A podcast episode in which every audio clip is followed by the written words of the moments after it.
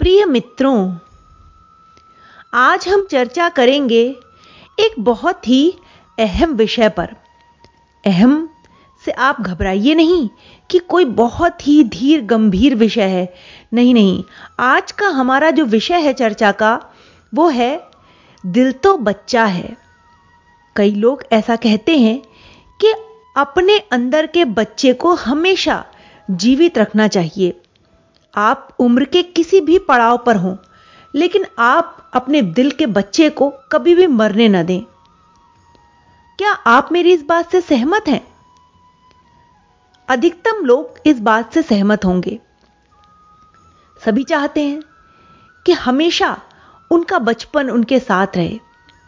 मगर कभी कहने वालों ने इस बात पर गौर किया है कि अपना बचपन हमेशा जिए, अपने अंदर के बच्चे को हमेशा जीवित रखें इस बात में कितनी गंभीरता है, इस बात में कितना रहस्य है क्या हम इस बात का मतलब यह समझें कि हम अपने अंदर के बच्चे को ज़िंदा रखें तो क्या हम बच्चों की तरह ही बन जाएँ? इस बात का अर्थ यह नहीं है कि हम बच्चों की तरह बन जाएँ। बच्चों और बड़ों में क्या फ़र्क है यह हम सभी जानते हैं। यदि हम बच्चों की तरह नासमझियाँ करेंगे, बच्चों की तरह अनावश्यक हंसेंगे, अनावश्यक कुछ भी बोलेंगे तो क्या यह शोभा देगा?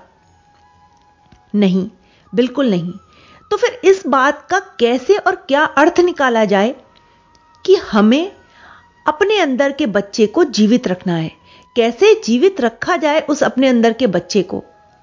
तो आइए इसी विषय पर आज हम कुछ बातें आपके लिए लेकर आए हैं। तो सबसे पहले हम बच्चों के बचपन को देखते हैं। बचपन में हम सभी कैसे थे? बहुत ही जल्दी किसी से भी दोस्ती कर लेते थे। आज के परिपेक्ष में यदि देखा जाए तो दोस्ती, मित्रता, ये सारी बातें बहुत ही बेमानी सी लगती हैं। सच्चा दोस्त कौन होता है, क्या होता है इसके पीछे कितने सारी ऐसे कारण हैं जिनको खोजते खोजते शायद पूरी उम्र निकल जाती है। कई लोगों को वाकई में सच्चे मित्र नहीं मिलते, लेकिन यदि सच्चे दोस्त जीवन में हैं तो आप मान के चलो कि आपकी आधी परेशानियाँ तो वैसे ही दूर हो जाती हैं। बचपन इसी का नाम होता है। वो किसी किसी भी प्रकार के छल कपट से दूर, और मित्रता यही मांगती है। क्या हम जानते हैं कि यदि हमारे मन में छलकपट होगा, ईर्ष्या द्वेष होगा तो क्या हमारी मित्रता वो लंबे समय तक चल पाएगी? क्या वो सच्चे मित्र बन पाएँगे हमारे? नहीं। यही होता है बचपन। बच्चे आपस में ये नहीं देखते। कभी किसी से ईर्ष्या द्वेष नहीं करते छल कपट नहीं करते, झूठ सच नहीं बोलते और इसीलिए उनके बहुत सारे दोस्त बन जाते हैं और बड़ी सरलता से बन जाते हैं। दोस्ती ऐसे ही टिकती है।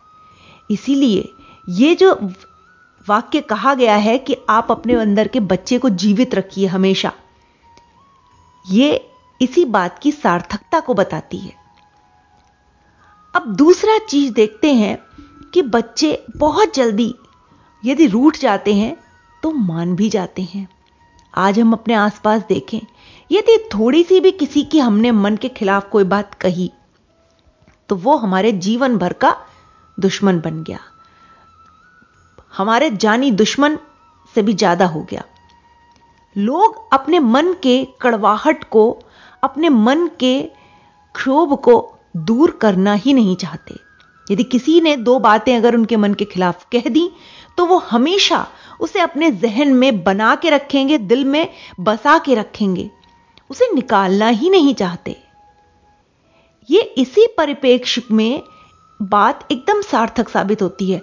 बचपन में आप देख लीजिए, कभी भी किसी से हमारी लड़ाई होती थी, तुरंत एक क्षण में उसी से मित्रता हो जाती है, उसी से हम घुल मिल के बात करने लगते हैं, उसी के संग घूमने फिरने लगते हैं। भूल जाते हैं कि थोड़ी देर पहले इसी से इतनी लड़ाई हुई होती है हमारी। यह है बचपन। इसी बचपन को हमें अपने जीवन में, अपने जहन में उतारना है। अपने जीवन में ज़िंदा रखना है। अपने अंदर इसकी लौ जलाए रखनी है। हमें किसी के लिए भी अपने मन में कड़वाहट को घर नहीं करने देना है। आपके मन में यदि कोई बात होती है, आपसे किसी का झगड़ा होता है, आप उससे तुरंत उस बात को क्लियर कीजिए। अगर तुरंत नहीं कर पा रहे हैं तो चार दिन बाद कीजिए। प्रयास कीजिए कि आपके जीवन काल में कोई भी व्यक्ति आपके आसपास, आपके मिलने वाला, आपको जानने वाला ऐसा ना हो जो आपसे रुष्ट हो, आपसे दुखी हो, आपसे खिन्न हो। अब एक और चीज़ लेते हैं बच्चों की। बच्चे जिद करते हैं। बच्चे जिद करते हैं माँ बाप से कि मुझे ये चाहिए ही चाहिए। कोई भी चीज़ ले लीजिए, चाहे वो खिलौना हो, चाहे वो खाने की कोई चीज़ हो। माँ बाप उन्हें समझाते हैं। यही चीज़ आज हम अपने, जब हम बड़े हो गए हैं तो उस परिपेक्ष में देखें। कई बार हमारे बच्चे हमें समझाते हैं, हम बड़े हो गए तो हम समझदार हो गए हमारे पास सर्टिफिकेट है कि हमसे ज़्यादा समझदार तो कोई हो ही नहीं सकता, लेकिन ऐसा नहीं होता है। हमेशा जीवन में एक बात याद रखिए कि आप हर किसी से कुछ ना कुछ सीख सकते हैं। आप प्रकृति से भी सीखते हैं। ऐसा नहीं है कि अगर बच्चे हमारे हैं तो वो हमें कुछ बताएँगे तो वो सब गलती होगा। ऐसा कभी उचित नहीं है। हमारे बच्चे हैं, उन्होंने आज की दुनिया देखी है, वो देख रहे हैं, वो जानते हैं कि क्या गलत है, क्या सही, वो भी समझदार हो गए तो ऐसा नहीं है कि हर तरीके से हम उनकी बात को साइड ऑफ़ कर दें। हमें उनकी बात भी सुननी और समझनी चाहिए। इस परिपेक्ष में भी यह बात सार्थक साबित होती है कि हमें अपने अंदर के बच्चे को हमेशा जीवित बना के रखना है। अब एक और बात लेते हैं बच्चों की। बच्चे खुलकर हँसते हैं। बच्चे खुलकर जीते हैं। बच्चे किसी से दुराव छुपाव नहीं करते। आज हम अपने आसपास देखें तो लोग हँसते नहीं हैं। लोगों की हँसी पता नहीं कहाँ खो गई है। लाफिंग सेंटर बन गए हैं। हंसने के लिए लोगों को क्लब ज्वाइन करने पड़ रहे हैं। क्यों? क्या कारण है इसका? क्योंकि हम अगर खुल के हंसना भी चाहें तो नहीं हंस पाते। तनाव इतना है जीवन में। फिर इतना दुराव, छुपाव हो गया है मन में। अगर हंसे, पता नहीं सामने वाला क्या सोचने लगे। अगर हम जरा सा हंस के अच्छी तरह बोल दिए, सामने वाले को यही सोचने में लग जाएगा कि क्यों इतना खुश है ये? उसको जलन होने लगेगी मेरी खुशी से? ऐसा नहीं सोचना चाहिए। आप खुद भी हंसिए, खुद भी खुश रहिए और अपने आसपास वालों को भी हंसना सिखाइए। उन्हें हंसाइए। उन्हें उनके जीवन का मूल्य बताइए। हँसी, खुशी, आपको पता है, एक बार जब इंसान हंसता है, एक हँसी उसके शरीर में कितने कितने ब्लड प्लेटिलेट्स को बढ़ाती है। कितने आपके पॉजिटिव हार्मोन्स जो है वो एक्टिवेट होते हैं हंसने की वजह से। इसीलिए इंसान को स्वस्थ रहने के लिए हंसना बेहद ज़रूरी है। और लीजिए, इस मामले में भी हमारी ये बात सार्थक साबित होती है कि हमें अपने अंदर के बच्चे को हमेशा हमेशा जीवित रखना है।